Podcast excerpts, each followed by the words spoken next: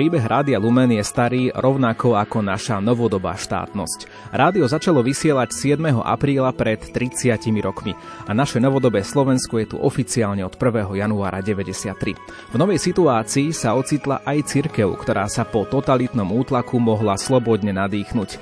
Dianie v Rádiu Lumen je značne zviazané aj s dianím v cirkvi na Slovensku. Preto v dnešnom zaostrenom otvoríme otázku, ako sa katolícka cirkev na Slovensku za uplynulých 30 rokov zmenila. Prejdeme si 90. roky aj samozrejme súčasnú situáciu a hovoriť budeme aj o veciach, kde katolíci vo verejnom živote majú ako si často dvere zatvorené. Ak vás témy zaujali, budeme radi, ak sa do relácie zapojíte.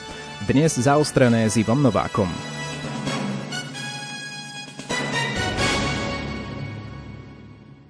Výzva zapojiť sa platí pre tých z vás, ktorí nás počúvate naživo v pondelok 3. apríla v čase premiéry.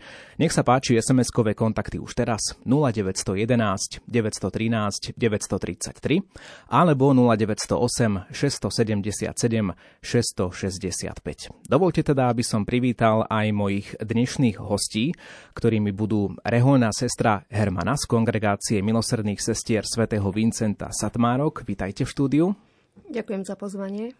Taktiež s nami bude diskutovať aj pani profesorka Terézia Rončáková z katedry žurnalistiky na Filozofickej fakulte Katolíckej univerzity v Ružomberku. Dobrý deň. Ďakujem pekne, dobrý deň. A spolu s nami v štúdiu je aj kňaz Zdeno Pupík, hovorca Žilinskej diecezy. Vítajte. Všetky srdečne pozdravujem. Ideme hovoriť o témach, ktoré súvisia aj tak trochu s Rádiom Lumen a ktoré súvisia najmä s církvou na Slovensku. My sme ešte tak pred reláciou diskutovali a debatovali o týchto otázkach a otec Zdeno Pupík aj tak humorne povedal, že e, či teda církev na Slovensku nejakým spôsobom pôsobí len 30 rokov. Samozrejme nie, ale chceme hovoriť o tomto úseku 93 až 2023, ktorý je spojený aj s rádiom Lumen. Pretože ako som už naznačil aj v tom úvodnom slove, fungovanie nášho rádia je značne späté s fungovaním aj katolíckej cirkvi na Slovensku. A tak otec Deno, napriek tomu, že sú tu dámy, vám ako kňazovi dám také úvodné slovo, e, taký vstup do tej našej dnešnej témy od vzniku Slovenskej republiky, teda prešlo 30 rokov aspoň rámcovo podľa vás tá situácia cirkví na Slovensku od roku 93 do dnešnej doby sa zmenila dramaticky alebo ani až tak nie?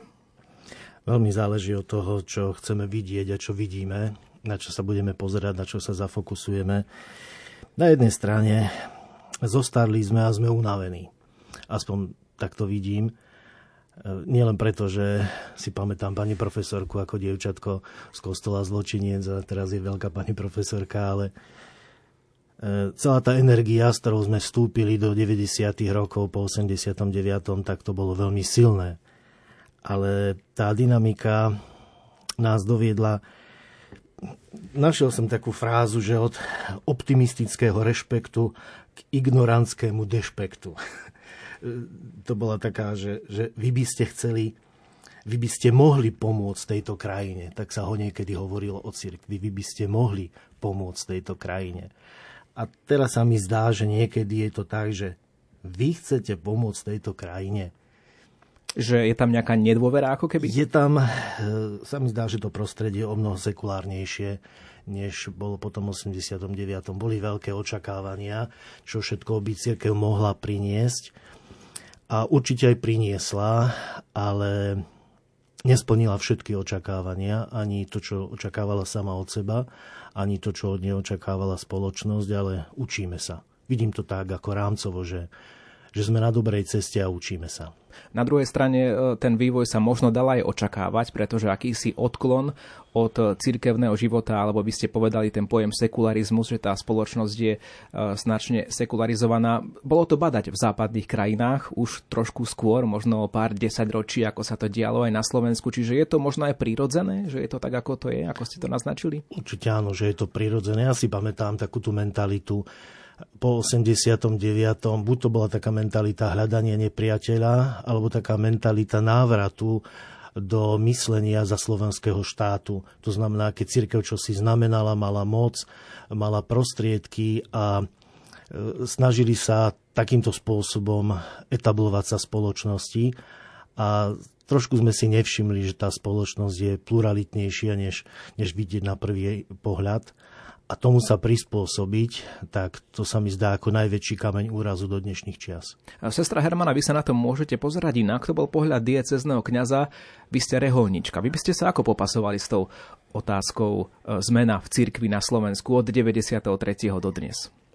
Ja sa musím prikloniť k tomu, čo povedal otec Zdeno naozaj aj rehole, keď prišli do, v tých 90. rokoch, tak sa tam ako keby hľadali.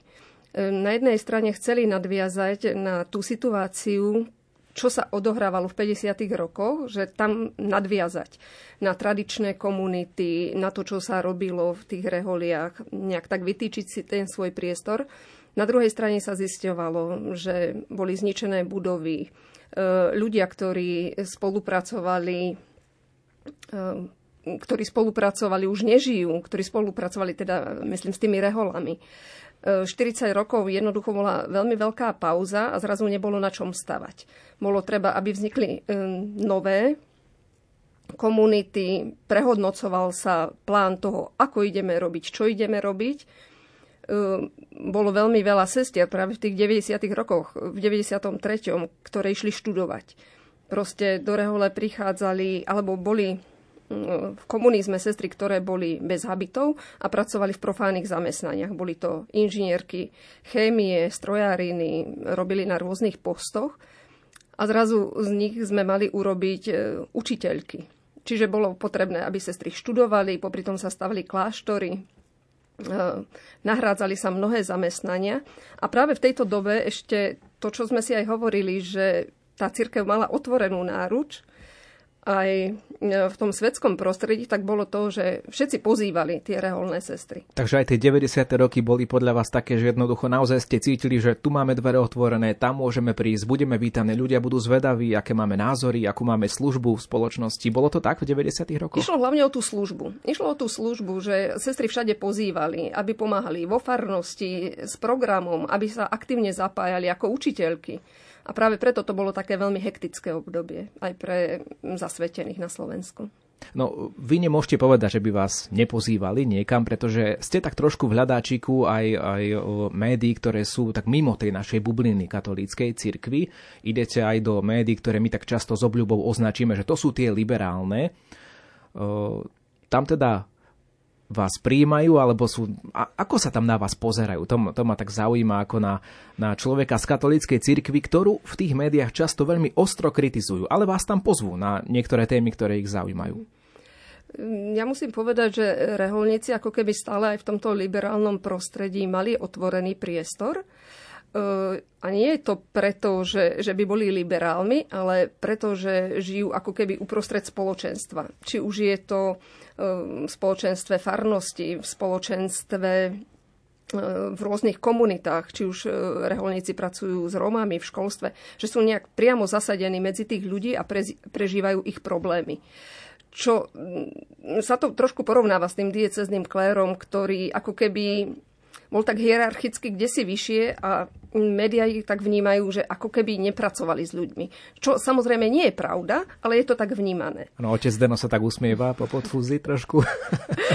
no a proste títo reholníci tak nás tak častejšie pozývajú aj do takýchto médií a skôr ich zaujíma na jednej strane tým, že chodíme v habitoch, e, tak sme také trošku také čudá pre ten svet a v podstate stále zistujú tie isté otázky. Ja posledných 10 rokov dostávam stále dookola tie isté otázky. Akú farbu majú moje vlasy, za tých 10 rokov sa zmenili, už sú sivé. Ehm, jednoducho, akú, a, kedy nosím habit, ehm, že a, ako je to so sexom u reholných sestier. Čiže to sú stále tie isté otázky, ktoré, ktoré dostávame. Ehm, ako keby ľudia nepočúvali odpovede. E, takže je potrebné stále prichádzať a na novo, na novo každej generácii hovoriť tie isté odpovede. Takže možno aj to, že prečo reholníkov pozývajú do takýchto médií. Pani profesorka, vy ste odborníčkou v oblasti žurnalistiky, ak to tak môžeme povedať teda. Po Nežnej revolúcii jednak vzniklo Rádio Lumen po pár rokoch, teda hovoríme o roku 1993, teraz ten dátum si pripomíname, pretože v čase premiéry našej relácie sme vlastne len 4 dní pred tým 30. výročím začiatku vysielania. Katolické noviny, dá sa povedať, že nabrali nový vietor, fungovali aj v tých predchádzajúcich rokoch, samozrejme pod určitými tlakmi vtedajšieho režimu. Neskôr vznikla aj katolická televízia Lux, takže dá sa povedať, že dnes má veriaci človek e, veľký výber, a to som spomenul len tieto tri také možno také hlavné médiá, dnes je toho už viac, aj, aj rôznych internetových e, záležitostí, e, dokonca teda aj, aj rádio je už ďalšie kresťanské, katolické na Slovensku. Ako sa podľa vás etablovali tieto médiá na Slovensku? Ako sa im to podarilo?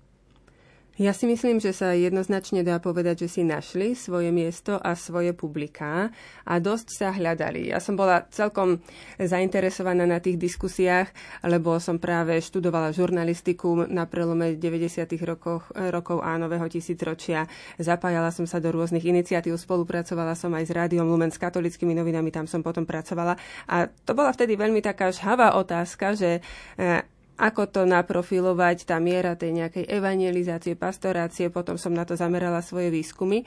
Hm, a myslím, že sa to vykryštalizovalo a našli si tieto médiá jednoznačne svoje miesto a publika, ale treba zároveň povedať, že je to celkom také ohraničené miesto a také komunitné sa z nich stali médiá. Že aj tie publiká sú e, uzavreté pomerne a ohraničené. A myslím si, že je to voľba a že je to legitímna voľba. Ale už je to skôr, potom to presahuje do tých otázok funkcií týchto médií, ich úloh v spoločnosti, toho pomeru pastorácie, evangelizácie, čo je možno iná téma. Ale ja som možno z takého pôvodného nadšeneckého a kritického, že viacej poďme do spoločnosti a evangelizujme, postupne dospela k takému zhovievavému, že je legitímna voľba e, tak vyprofilovať sa tak komunitne a zvoliť si toto miesto, ktoré je možno e, také separované alebo oddelené ako keby. No, my aj interne často hovoríme, že pôsobíme ako pastoračné rádio, že jednoducho dávame aj ten servis o cirkvi, e, toho, čo sa deje aj v Rádiu Lumen sú niektoré veci zo spravodajstva, ale ten prím hrá to pastoračné. A čo si vy o tomto myslíte, pretože dá sa na to pozrieť, ako ste už naznačili, aj, aj, aj inak, že tie médiá sa môžu orientovať povedzme aj na tých ľudí, ktorí sú, ja neviem, nejako hľadajúci, majú ďaleko od cirkvy alebo nemajú radi cirkev, sú možno alergickí na niektoré prejavy cirkevného života. Dnes v podstate Lumen a za iné médiá nechcem hovoriť, ale teda Lumen asi až tak nejakým spôsobom nejde k týmto ľuďom, ktorí sú nejako ďaleko od cirkvy, pretože sme skôr pastorační. Áno, a nebolo to ani v Lumene vždy tak. Boli obdobia, keď e, tá profilácia e, vyzerala trošku inak, ale súviselo to aj s celospoločenskou náladou a podobne. Podľa mňa tá základná otázka ide e, možno ani nie tak medzi pastoračnou a evangelizačnou funkciou, ako medzi žurnalistikou, novinárčinou a PR. A my sme aj v odbornej komunite dospeli v diskusiách k takému poznaniu a k takému konštatovaniu, že cirkevné médiá sú v podstate už bližšie k PR. Že nemôžeme od nich čakať žurnalistiku v zmysle investigatívy, informovania za každú cenu o všetkom a mm, toho vytvárania si názoru zo všetkých strán. Teraz dáme priestor každému to nemožno čakať od tohto typu médií. To je podobné ako školský časopis, farské časopisy, rôzne hobby časopisy. E, istá komunita využíva média ako nástroj, ale nemá ani v úmysle, nemá ani ambíciu robiť tam plnohodnotnú žurnalistiku a nie je to asi ani správne. Takže vravím, že ja som sa práve posunula aj v tom svojom odbornom bádaní skôr k tomu, že nahliadajme na tieto médiá skôr ako na PR a využívajú nástroje, narábajú s jazykom, samozrejme všetky nové technológie, moderné postupy, tvorivosť a tak ďalej, ale nie je to tá novinárčina, tá žurnalistika v tom občianskom zmysle, ktorú možno potom preberajú legitímne e, iné médiá, ktoré nie sú previazané tak s církvou, postoj, štandard, ktoré máme tu na Slovensku a ktoré sa orientujú skôr žurnalisticky. Vy ste sa v jednej zo svojich publikácií zaoberali aj otázkou, že či môže církev hovoriť mediálnym jazykom. A teraz ste tak aj povedali, že teda robíme istým spôsobom PR katolíckej cirkvi, aj o rádiu Lumen. Vieme možno hovoriť tým mediálnym jazykom, alebo skôr sme tak ako keby zaseknutí, že, že komunikujeme len takým tým sakrálnym spôsobom? Nemyslím si, že by to bolo s tým jazykom až také zlé. Je to e, tiež veľká téma e, hovorenia o určitých náboženských skúsenostiach určitým jazykom pre určitých príjemcov a tiež je to legitímne a v podstate sa to ani inak nedá. A potom sa tam, tam treba rozlišovať, že či hovoríme mm, takým až modlitebným spôsobom, až takým ponoreným a prežívajúcim. E, že, že či to nie je už, už priveľa, niekedy tomu. si položia nie, nie, nie, otázku, to nie je priveľa, lebo to veľk, veľká skupina ľudí presne chce. A veľkej skupine ľudí to veľmi dobre slúži a potrebuje to. A potom je už iba na rozhodnutí, že áno, my tomuto publiku chceme sa takto prihovárať, je to voľba a ideme tým smerom. A potom môžeme oslovovať iných a hovoríme nie s Bohom a nie s prežívaním tej svojej duchovnej skúsenosti, ale o Bohu. A to je zase taký trošku iný prístup z toho jazykového hľadiska a tiež, tiež sú tam rôzne voľby, ako sa k tomu postavíme. Vy ste to tak mm, zaujímavo povedali, že PR, a ja teda pritom zostanem, otec Denovi, s tým možno máte takú skúsenosť ako hovorca diecézy. Samozrejme informujete o, o diecéze, čo sa v nej deje, ale niekedy sú aj nepríjemné veci. Vieme, že v cirkvi sa robia aj, aj chyby a e, mnohé médiá si na tom tak zgustnú a radi sa potom pýtajú a chcú vedieť, čo sa stalo, ako sa stalo a vašou úlohou je potom dať k tomu nejaké to vyjadrenie. Aký máte vy vzťah s novinármi aj z médií, ktoré vedia církvy tak v úvodzovkách poriadne naložiť? Ste hovorcom diecezy, musíte sa s tým niekedy stretnúť. Áno, už som nejaký ten piatok hovorcom diecézy, tak faktom je, že byť hovorcom v Žiline a byť hovorcom v Bratislave je samozrejme veľký rozdiel ale uvedomujem si, že ten vzťah k médiám sa u mňa vyvíjal. Ja nie som vyštudovaný žurnalista a e, priznám sa, že boli časy, e, kedy ma to veľmi iritovalo, každá otázka tak na hrane, alebo e, ktorá bola taká rýpavá. Veľmi mi pomohol raz Martin keď... Eh, Martin Kramara. Martin myslíte? Kramara, ano. ďakujem veľmi pekne, bývalý eh, hovorca, hovorca KBS, a súčasný náš generálny vikár. Keď sme sa rozprávali na takúto tému, opäť sme riešili eh, nejakú kauzu a ako to mm, odkomunikovať na verejnosť. A povedal mi o skúsenosti, ku ktorej ich viedli v Ríme na štúdiách a on vtedy vravel, že pozeraj sa na tých novinárov ako na ľudí, ktorí sú v práci a pozeraj sa na to, že aj oni potrebujú spásu. Oni nie sú tvoji nepriatelia. Za to, že majú iný názor, to neznamená, že sú tvoji nepriatelia. Aj oni, si, oni sú hľadajúci. Samozrejme, že sú niektorí takí protivní, ktorí za každú cenu chcú niečo urobiť proti, ale veľakrát je to o takom vzťahu, o informovaní, o vychádzaní si v ústrety. Napríklad my sme riešili teraz rekonštrukciu katedrály a opakovane sme zvolávali tlačovky a myslím, že, že sa nám podarilo dostať sa do toho verejného priestoru, že niečo robíme v Žiline. A tie vzťahy za, za ten čas, čo, čo som tam tých pár rokov, tak sa mi zdá, že minimálne v tom regionálnom prostredí sú v poriadku, že sú férové, že si vieme aj povedať, aj, aj náročné veci, ale vieme byť vo, voči sebe férovi a to sa mi zdá ako veľmi dôležité.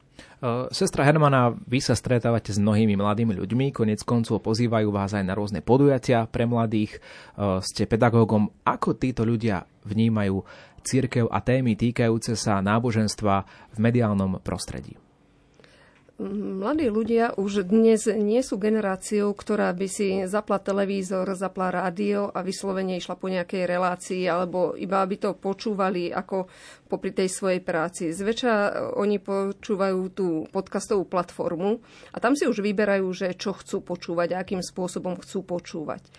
Ak ich téma zaujme, akákoľvek téma, tak si ju dokážu nájsť a dokážu s tým pracovať preto pre nich je dôležité, aby to malo súvis s nimi konkrétne. E, oni si vedia zapnúť aj ten rúženec e, v rôznej aplikácii alebo čosi podobné, rôzne spôsoby modlitby. E, pre mňa je skôr otázka, že či ten rúženec počúvajú alebo sú aktívni aktérmi tej modlitby.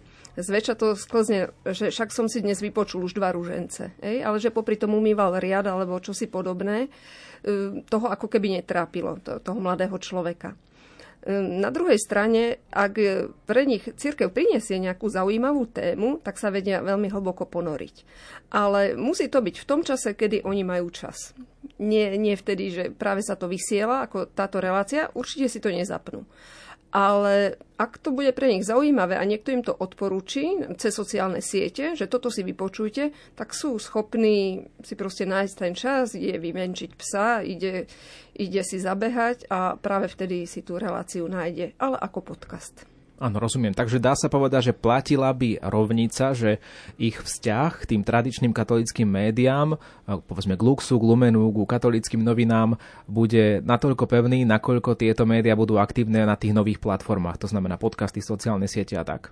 Tak, takým spôsobom to bude pre nich. Pre nich to bude vtedy zaujímavé, keď jednoducho si to môžu nájsť na všetkých tých e, platformách, ktoré oni majú v mobile.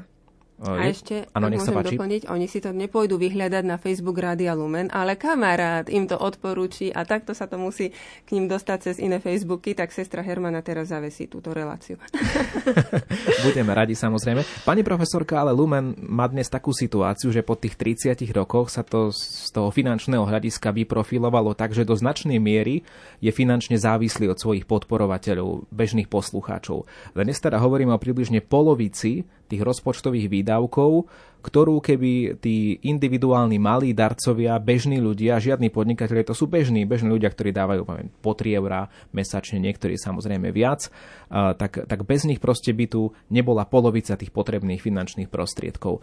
Považujete to za výhodu, že poslucháči sú takto ochotní si ten program kvázi dobrovoľne zaplatiť, alebo naopak sú v tom podľa vás určité rizika v takomto modeli financovania nie je to ideálne?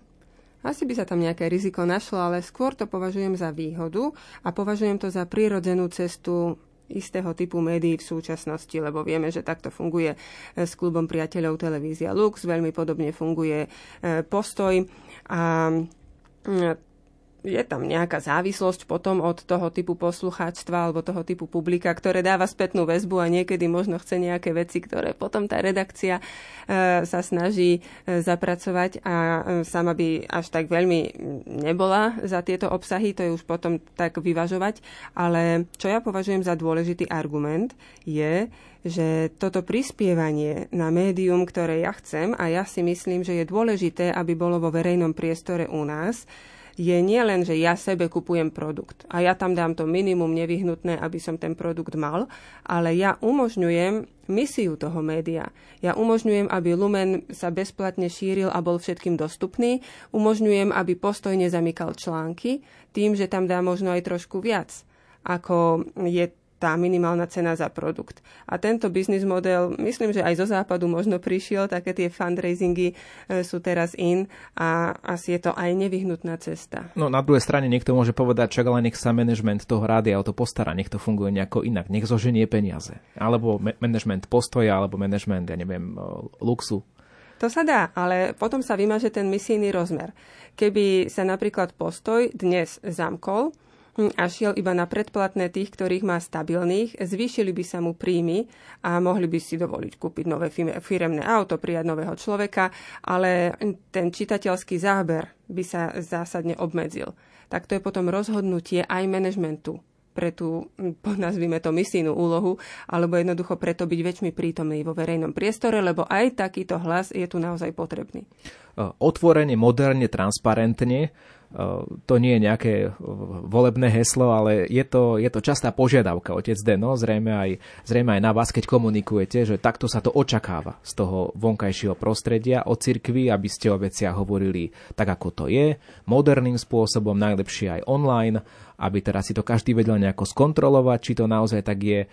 Darí sa nám to v cirkvi takto komunikovať smerom, smerom von aj po tých 30 rokoch samostatnosti našej krajiny a povedzme, darí sa to aj takto nejako v Lumene, ak to trošku z diálky sledujete? Mm, myslím, že záleží veľmi od témy. Že sú témy, ktoré vieme celkom dobre zvládnuť. Napríklad? Tie, tie témy, na ktorých nám veľmi záleží. Keď je napríklad stretnutie mládeže so Svetým Otcom, alebo neviem, tak takéto veci do tých sa ponoríme a všeli, čo možné robíme okolo toho. Ale keď sú nejaké také náročné témy, tak tam e, komunikujeme to minimum, aby sa teda nepovedalo, že, že sme netransparentní alebo že a tak. Ale vieme, predst- vieme si predstaviť, že mnohé veci by sme vedeli odkomunikovať lepším spôsobom. Nedokážem celkom povedať jasne, že či sa to darí alebo nedarí Lumenu.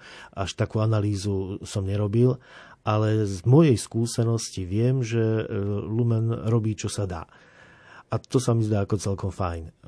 Máme, máte tu aj náročnejšie relácie. Isté je napríklad, že teraz ste viaceré skrátili, lebo sa to nedá až tak... Z finančného hľadiska, áno. Počúvať, ale na tých, e, v archíve je, sú všetky relácie, človek si ich tam môže nájsť. Komunikujete cez sociálne siete a ide vlastne o tú mieru profesionality, lebo sú skutočnosti, ktoré vedia spraviť dobrovoľníci, značenia, ale to ešte neznamená, že tie veci budú kvalitné. Ale takisto to neznamená, že keď si zaplatíme niekoho za každú cenu, že, že to automaticky prináša kvalitu, ale predsa len to vytvára predpoklad. Ak je človek vzdelaný, má skúsenosti v tej oblasti a má na to podmienky, tak som presvedčený, že to médium podľa toho aj vyzerá pracujem v takom malom dieceznom médiu a viem si predstaviť, ako by to bolo, keď ja ako kňaz, ktorý som neštudoval médiá, že by som sám robil ten mesačník a aké to je, keď sú tam ďalší dvaja novinári, profesionáli, profesionálny grafik. A, tak sa to posú, posúva celé desi úplne inde do inej roviny. A práve preto, že, že v cirkvi sú skutočnosti, sú aktivity, ktoré môžu stáť na dobrovoľníkoch a je to fajn tak a aby to aj tak zostalo ale sú skutočnosti, ktoré jednoducho musíme si dokázať zaplatiť profesionálov, aby sme boli aspoň čiastočne konkurencieschopní v tom svetskom prostredí. Spravíme si krátku prestávku v tejto debate a o chvíľu sa k tomu všetkému vrátime, čo sme rozdebatovali, aj k vašim otázkam, ktoré môžete posielať do SMS-iek 0911 913 933 alebo 0908 677 665. Mojimi dnešnými hostiami sú pani profesorka Terézia Rončáková, kňaz Zdeno Pupík a reholná sestra Hermana. O chvíľu pokračujeme.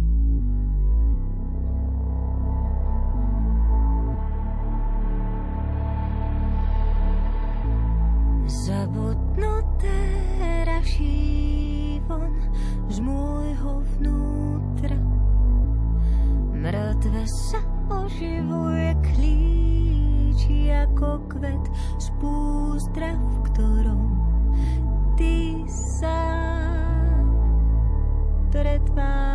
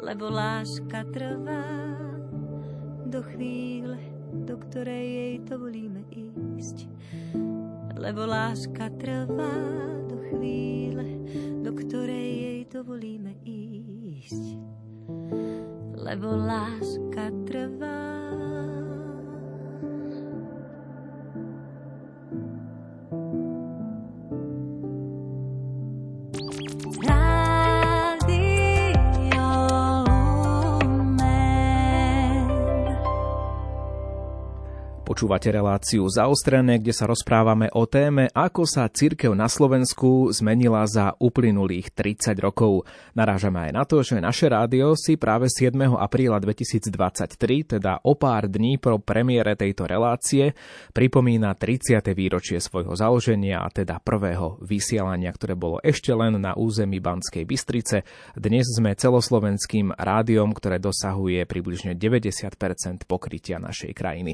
No ale poďme sa pozrieť ešte aj na to, koho tu dnes v štúdiu máme. Pripomínam, ak ste si nás zapli len teraz, tak e, sestra Hermana z Kongregácie milosrdných sestier svätého Vincenta Satmárok, Zdeno Pupík, kňaz a hovorca Žilinskej diecézy a profesorka Terézia Rončáková z katedry žurnalistiky na Katolíckej univerzite v Ružomberku. Máme už aj nejaké poslucháčské otázky, ktoré prichádzajú do SMS-iek. Poslucháč Rastio sa pýta, som toho názoru, že cirkev by mohla tak povediať chytiť druhý dých a aj cez vlastné médiá sa inovátorsky prihovárať sekulárnej spoločnosti s atraktívnym elementom poňatia viery. Takže z tejto sms ktorá je skôr s konštatovaním, povedzme pre vás, sestra Hermana, môže plynúť otázka, že e, či to tie katolické médiá e, majú robiť a či to vôbec vedia urobiť.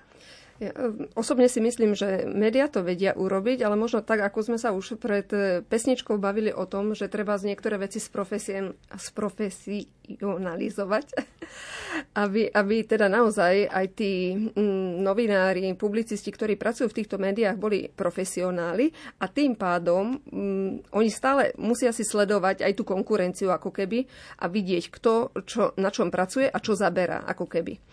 No a momentálne aj pre tých mladých ľudí tie sociálne siete, že je to o tom, že robím akúkoľvek reláciu a vždy k nej vstup cez sociálnu sieť, cez nejaký príbeh a podobne. Toto vidíme napríklad aj pri dnešných reholiach, nakoľko spolupracujem s reholami ako náhle nie sú na sociálnych sieťach, tak tá rehola ako keby nebol po nej vôbec dopyt. Nikto, nikoho nezaujímajú. Ako náhle je to na sociálnych sieťach. Ukazujú, čo robia cez kratučké príbehy, e, tie príbehy, ktoré miznú po 24 hodinách, jednoduché príbehy, že dnes spolu stolujeme, máme takýto stôl, alebo ideme práve na modlitbu, myslíme aj na vás. E, kratučký príbeh, ktorý je možno ani nie 10 sekundový, ale už je tam veľká interakcia s ľuďmi, ktorí práve tú, ktorú reholu sledujú. No a toto je cesta možno aj pre tie dnešné médiá, tie katolícke, či už pre Rádio Lumen alebo pre televíziu Lux. E, pracovať e, s ľuďmi, ktorí sledujú a vidieť, kde sa hýbu. A to je, to je vtedy, vieme pracovať aj s tým takým novým obsahom. Keď vieme, že mladí ľudia nám počúvajú určitý druh hudby, tak vieme pracovať s tou hudbou. Slovo profesionalita sa nám tu už viackrát spomenulo, pani profesorka. Nakoľko sú aj vlastne tie katolické médiá, povedzme, môžeme sa zamerať aj na Lumen, profesionálne, pretože Častokrát to tak je, že, že máme taký pocit, alebo mali sme v minulosti z mnohých vecí taký, taký pocit, že čo je katolické, tak to je také načenecké, tam sú sami dobrovoľníci, ľudia, ktorí veľmi chcú, chcú, chcú, ale aj otec Zdeno tak trošku to pred chvíľou naznačil, že, že niekedy to chcenie nestačí, že treba tam ten profesionálny vklad. Nakoľko toto zvládame? Ja mám dojem, že je to do istej miery až predsudok, že tá profesionalita sa očakáva na tej liberálnej strane a na tej katolíckej tam sa hneď prísnejšie posudzuje, že či je to naozaj profesionálne. Aj my sami niekedy od, tak očakávame prirodzene, že tí synovia sveta to sú tí šikovnejší a my synovia svetla, hej. No, ale ja si myslím, že nie je až taký problém s tou profesionalitou. Skôr naopak, keď vo svojich výskumoch sledujem aj liberálne médiá a tamojších novinárov, tak som taká hrdá na tých našich, že e, sú aj osobnostne ako keby vyzretejší, rozhľadenejší a ochotní z viacerých pohľadov e, ponímať veci. Ale vždy sme aj vo výskumoch upozorňovali na niektoré také špecifika, ktorými s ktorými sa boria cirkevné médiá. Vždy je to aj otázka peňazí. Teraz musíte zaplatiť ľudí, ktorí sú živiteľia rodín a potom sú prefeminizované tie médiá niekedy. Takže to je jeden z problémov. Mm, alebo Mm, zaujímavá otázka je aj, aký typ ľudí chce ísť pracovať do médií, pretože novinárčina je veľmi, veľmi family unfriendly povolanie a teraz po víkendoch, po večeroch a stále robota a stále byť v strehu. E, nie každý z tých správnych, konzervatívnych, veriacich otcov a matiek rodín je ochotný toto podstupovať. Takže sú tam takéto úskalia, je to celkom široká téma, ale ja by som až tak nehanila z hľadiska profesionality e, kresťanské médiá cirkevné alebo konzervatívne. A ešte by som možno k sestre Hermane doplnila k tým novým výzvam. Tam vlastne hovoríme o novej evangelizácii tohto nášho západného postkresťanského sveta, že to, čo je ešte podľa mňa veľmi potrebné, je dať priestor osobnostiam. Osobnostiam, ktoré vedia svoje prežívanie viery pretaviť do takého oslovenia toho mladého alebo akéhokoľvek hľadajúceho človeka.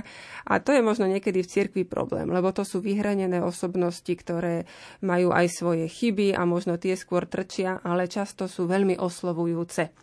A presne jeden z mojich výskumov bol o tomto, že tí, čo provokujú, zároveň aj veľmi oslovujú a nachádzať v tom nejaký balans. To je zaujímavé.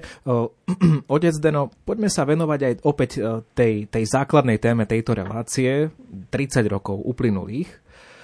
A tam si môžeme všimnúť to, že teda pokiaľ sme tu spomenuli na začiatku, že tá situácia v 90. rokoch bola iná a na mnohé miesta mali ľudia z cirkvy, či už klerici alebo bežne veriaci dvere otvorené, dnes sa často stane, že keď sa napríklad, veď nemusíme chodiť po skúsenosti do minulosti ďaleko, keď sa napríklad ministrom školstva stane praktizujúci veriaci katolík, ktorý ešte, nedaj Bože, má nejakú skúsenosť e, zo Združenia katolických škôl z minulosti, tak ho pekne preveria média, že či je teda, e, či je teda dostatočne profesionálny, či nejako neublíži našej krajine to, že je katolíkom. Takže e, dnes sú katolíci akoby tak mimoriadne preverovaní a veľa, veľa médií sa zaoberá pozadím ich, ich života. Tak takto sa nám to posunulo. Prečo je to tak? Je to asi prirodzené, keď tá spoločnosť je sekulárnejšia, tak e, sú zdržanlivejší, možno, že aj na základe nejakých zlyhaní kresťanov vo verejnom živote. Je to prirodzené, že sa pozerajú niekedy tak kritickejšie, ale na strane druhej to vidím tak, že nie je to iba na Slovensku, je to taký celosvetový fenomén, že sa veľmi rado nálepkuje. A tá nálepka, ako keby jedna nálepka, hovorí o človeku úplne všetko. A v súčasnosti e, na Slovensku, ak sa niečo povie, že je to kresťanské, tak automaticky média, alebo mnohí dodajú, že je to ideologické. Od toho, že to niekedy patrilo k našej krajine, k našej histórii, dokonca čo si nájdeme aj v preambule našej ústavy, a keď si spomenieme napríklad na príhovory Antona Hlinku v 90. rokoch pred hlavnými správami večer, tak teraz sa nám to zdá ako úplný nonsens. Ale vtedy to tak bývalo. A to znamená, že v súčasnosti je to tak, že, že kresťanské rovná sa ideologické a ak použijeme nejaký kresťanský argument, biblický argument vo verejnom priestore, tak je veľakrát odmietnutý tak aj my sa musíme naučiť argumentovať iným spôsobom niekedy, ale v našich kresťanských médiách samozrejme tieto argumenty sú v poriadku, ale v každom prípade si uvedomujeme, že tá atmosféra spoločnosti že sa výraznejšie posunula. Ešte signál pre našich poslucháčov, posledná šanca poslať aj nejaký podnet do SMS-ky 0911 913 933 0908 677 665. Tak pomalečky sa blížime aj k záveru, sestra Hermana, tej našej debaty. Po tých 30 rokoch samostatnosti Slovenskej republiky a po tých našich debatách, ktoré tu zazneli, v čom by ste vy tak videli tú hlavnú úlohu cirkvy v našej spoločnosti, taký cieľ, za ktorý možno ísť a tiahnuť spoločne? No, určite církev má jediný cieľ a to priviesť ľudí k spáse a priviesť ich do neba, ale toto si môžeme povedať naozaj na pôde Radia Lumen. Ale to, čo církev určite, e, prečo je církev tu na svete a medzi ľuďmi veľmi dôležitou, je preto, že stále prináša aj tú ľudskú stránku. E, nie je to výber ľudí alebo nejakých marginalizovaných skupín, ale e, církev stále hovorí o Ježišovom človečenstve a tým sa vlastne díva na každého človeka ako na druhého Krista. To znamená, či je niekto handicapovaný, či je niekto farebnej pleti alebo podobne, cirkev stále prichádza k týmto ľuďom a stále im má čo povedať a stále im má čo prinášať. A momentálne si myslím, že veľmi to, čo je dôležité, že cirkev prináša nádej. Dnes veľmi veľa je a teda nechcem sklznúť k takým negatívnym veciam, že dnes je veľmi veľa samovráž. Ja keď pracujem s, malým, s mladými ľuďmi, oni mi často hovoria, že, že prečo, prečo, aký má zmysel ten ich život. Hej? E, tak to je to, čo církev stále musí prinášať. Stále vždy znova a znova. A vlastne sa aj tento týždeň k tomu blížime, k tomu veľkonočnému ránu, kedy jediný zmysel celého kresťanstva spočíva v tom, že Ježiš Kristus stal z mŕtvych. A toto, to, táto nádej, ktorú my stále môžeme prinášať tomuto svetu, je veľmi dôležitá. Otec Teno, podobná otázka aj pre vás. Po tých teda debatách, ktoré ste, do ktorých ste aj vy prispeli, po 30 rokoch samostatnosti Slovenskej republiky. Potom všetkom, kde teda najprv boli dvere otvorené aj vo verejnom živote. Dnes sú trošku tak privretejšie, ale nemôžeme povedať, že sú zavreté. To zase nie, samozrejme. Aká by bola úloha cirkvy v spoločnosti? aj v súčasnosti ľudia počúvajú svetkov, počúvajú tých, ktorí sú autentickí. Um, dalo by sa samozrejme hovoriť o mnohých úlohách alebo mnohých očakávaniach o cirkvi, ale niektoré napríklad by sa dali pomenovať tak, že, že v súčasnosti svet očakáva o cirkvi, že bude ponúkať také malé ohniská do ktorých sa bude fúkať a, a ktoré budú prinášať energiu a, a pokoj a kde sa človek naozaj stretne s človečenstvom a s niečím silným. Také malé ohniska. To znamená, že, že nie len církev v tom univerzálnom celosvetovom vnímaní, ale aj ako farnosti. To majú nenahraditeľnú úlohu iná skutočnosť ako, ako také heslo. E, myslieť globálne, konať lokálne. Byť si vedomý toho, že sme jedna veľká dedina a, a potrebujeme sa navzájom práve v tých priestoroch, kde sa nachádzame a vidieť veci trošku širšie, z takého širšieho hľadiska, než iba tak úzko prso. A tretia skutočnosť, vnímať spoluprácu ako stavebný kameň života. Je to veľmi silná vec, aby sme dokázali vystrieť ruku a povedať, poďme spoločne. Nie je to vôbec jednoduché, ale, ale je to veľmi dôležité. Pani profesorka, rádio vydržalo 30 rokov. To je úctyhodná doba vo všeobecnosti v kontexte rozhlasových staníc. Zvyčajne tie rozhlasové stanice na Slovensku, ich život alebo teda ich fungovanie bolo oveľa kratšie ako 30 rokov. A to rádio by chcelo existovať aj ďalej, ale niekedy sa tak ako keby zdá, že to už je také médium pre takú staršiu generáciu, že tí mladí ľudia, oni skôr už budú iba online na internete Dobre, rádio sa síce snaží pôsobiť na sociálnych sieťach, ale stále je to rozhlasová stanica s FM vysielačmi, to je ten prím.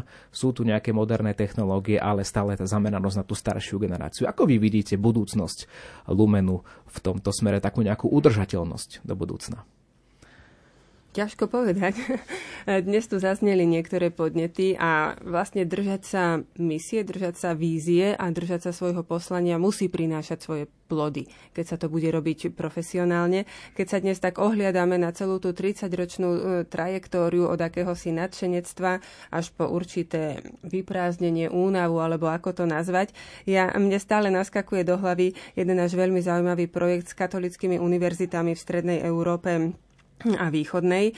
A nás veľmi zaujímali veľmi podobné otázky, ako tí, ktorí obstáli za komunizmu, veriaci ľudia, ktorí vtedy vniesli tú vlajku aj u nás počas normalizácie a udržali vieru a boli vlastne hrdinami viery. Potom sa zapojili do transformácie spoločnosti, mnohí aj v politike, a ako to vnímajú, ako to hodnotia. A veľmi Zaujímavé bolo, že tí naši respondenti, ktorých sme mali takmer 30 a porobili sme rozhovory po celom Slovensku ešte s tými pamätníkmi, čo už pomaly sú aj starí a odchádzajú, um, unisono tam zaznievalo, že oni boli vnútorne slobodní.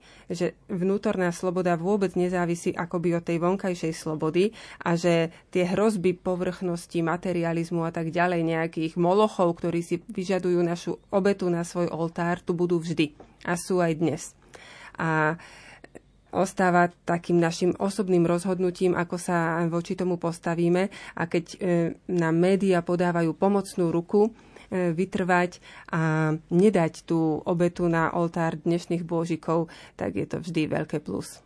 Ďakujem pekne za vyjadrenie. Sestra Hermana, chceli ste ešte niečo dodať, lebo som si nebol istý z toho vášho ja pohybu. Som len, možno som len chcela dodať k tomu, že to, čo aj hovoril mm, otec Zdeno, že kedysi mala církev dvere otvorené a dnes už musí byť veľmi profesionálna v tom, čo robí. Že napríklad e, reholné sestry, keď kedysi mali otvorené dvere a chceli ísť do práce, tak každý ich vítal, tešil sa, že tam prichádzajú. Dnes musia ísť na konkurs, kedy možno v tom, čo robia, musia ukázať, že sú o mnoho, o mnoho lepšie a kvalitnejšie, aby sa mohli zamestnať. Takže to tak na ilustráciu situácie. Ďakujem veľmi pekne všetkým vám, ktorí ste prišli do relácie. Ako posledná hovorila reholná sestra Hermana, ktorá tu spolu s nami bola. Pripomínam z kongregácie milosrdných sestier svätého Vincenta Satmárok. Ďakujem za účasť v relácii. A ja ďakujem. Zo Žilinskej diecézy pricestoval hovorca diecézy kňaz Zdeno Pupík. Ďakujem. Ďakujem, poženaný svetý týždeň. A diskutovala s nami aj pani profesorka Terezia Rončáková z katedry žurnalistiky na Filozofickej fakulte Katolíckej univerzity v Ružomberku. Ďakujem aj vám. Ďakujem veľmi pekne za pozvanie. Z nášho uzimeného Liptova sa človek vždy rád vyberie do slnečnejšej Bystrice. Tešíme sa. Z bansko štúdia vysielal reláciu zaostrené Ivo Novák. Do počutia.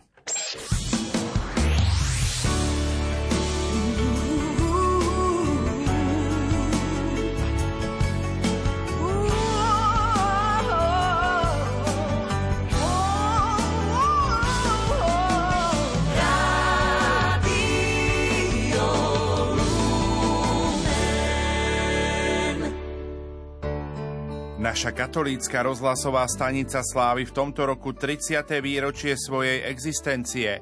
Na jej začiatku stál vtedajší banskobistrický diecézny biskup Monsignor Rudolf Baláš.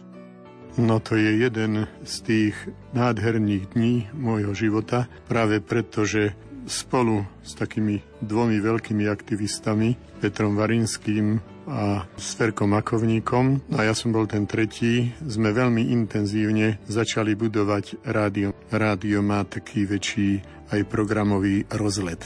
Takže to boli tie prvé začiatky nádherné, radostné a pre mňa tým šťastnejšie, že som pritom a vidím rozvoj Rádia Lumen, ktorý už vôbec nezávisí od nejakých prístrojov, lebo tie prístroje sú tu, myslím si, že dobré na úrovni doby, Dôležité je, aby Rádio Lumen malo perfektný program, lebo to už musia tvoriť ľudia. Ďakujme spoločne za toto dielo novej evangelizácie v dnešnom svete a prosme o Božie požehnanie do ďalších dní.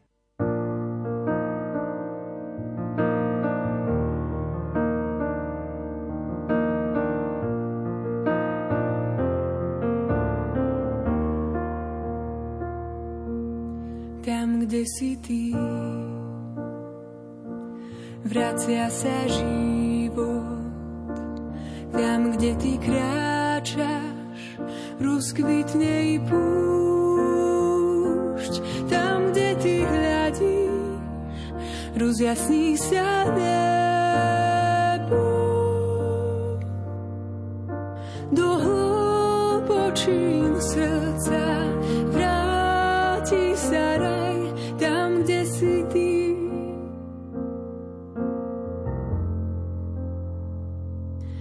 Kde si ty. Vracia sa život, tam, kde ty kráčaš, rozkvitne i púšť. Tam, kde ty hľadíš, rozjasní sa nebo. Do hlbočín srdca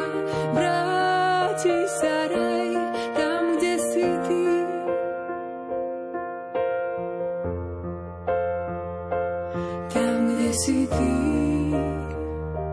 Vracia sa život tam, kde ty kráčaš, rozkvitne i púšť.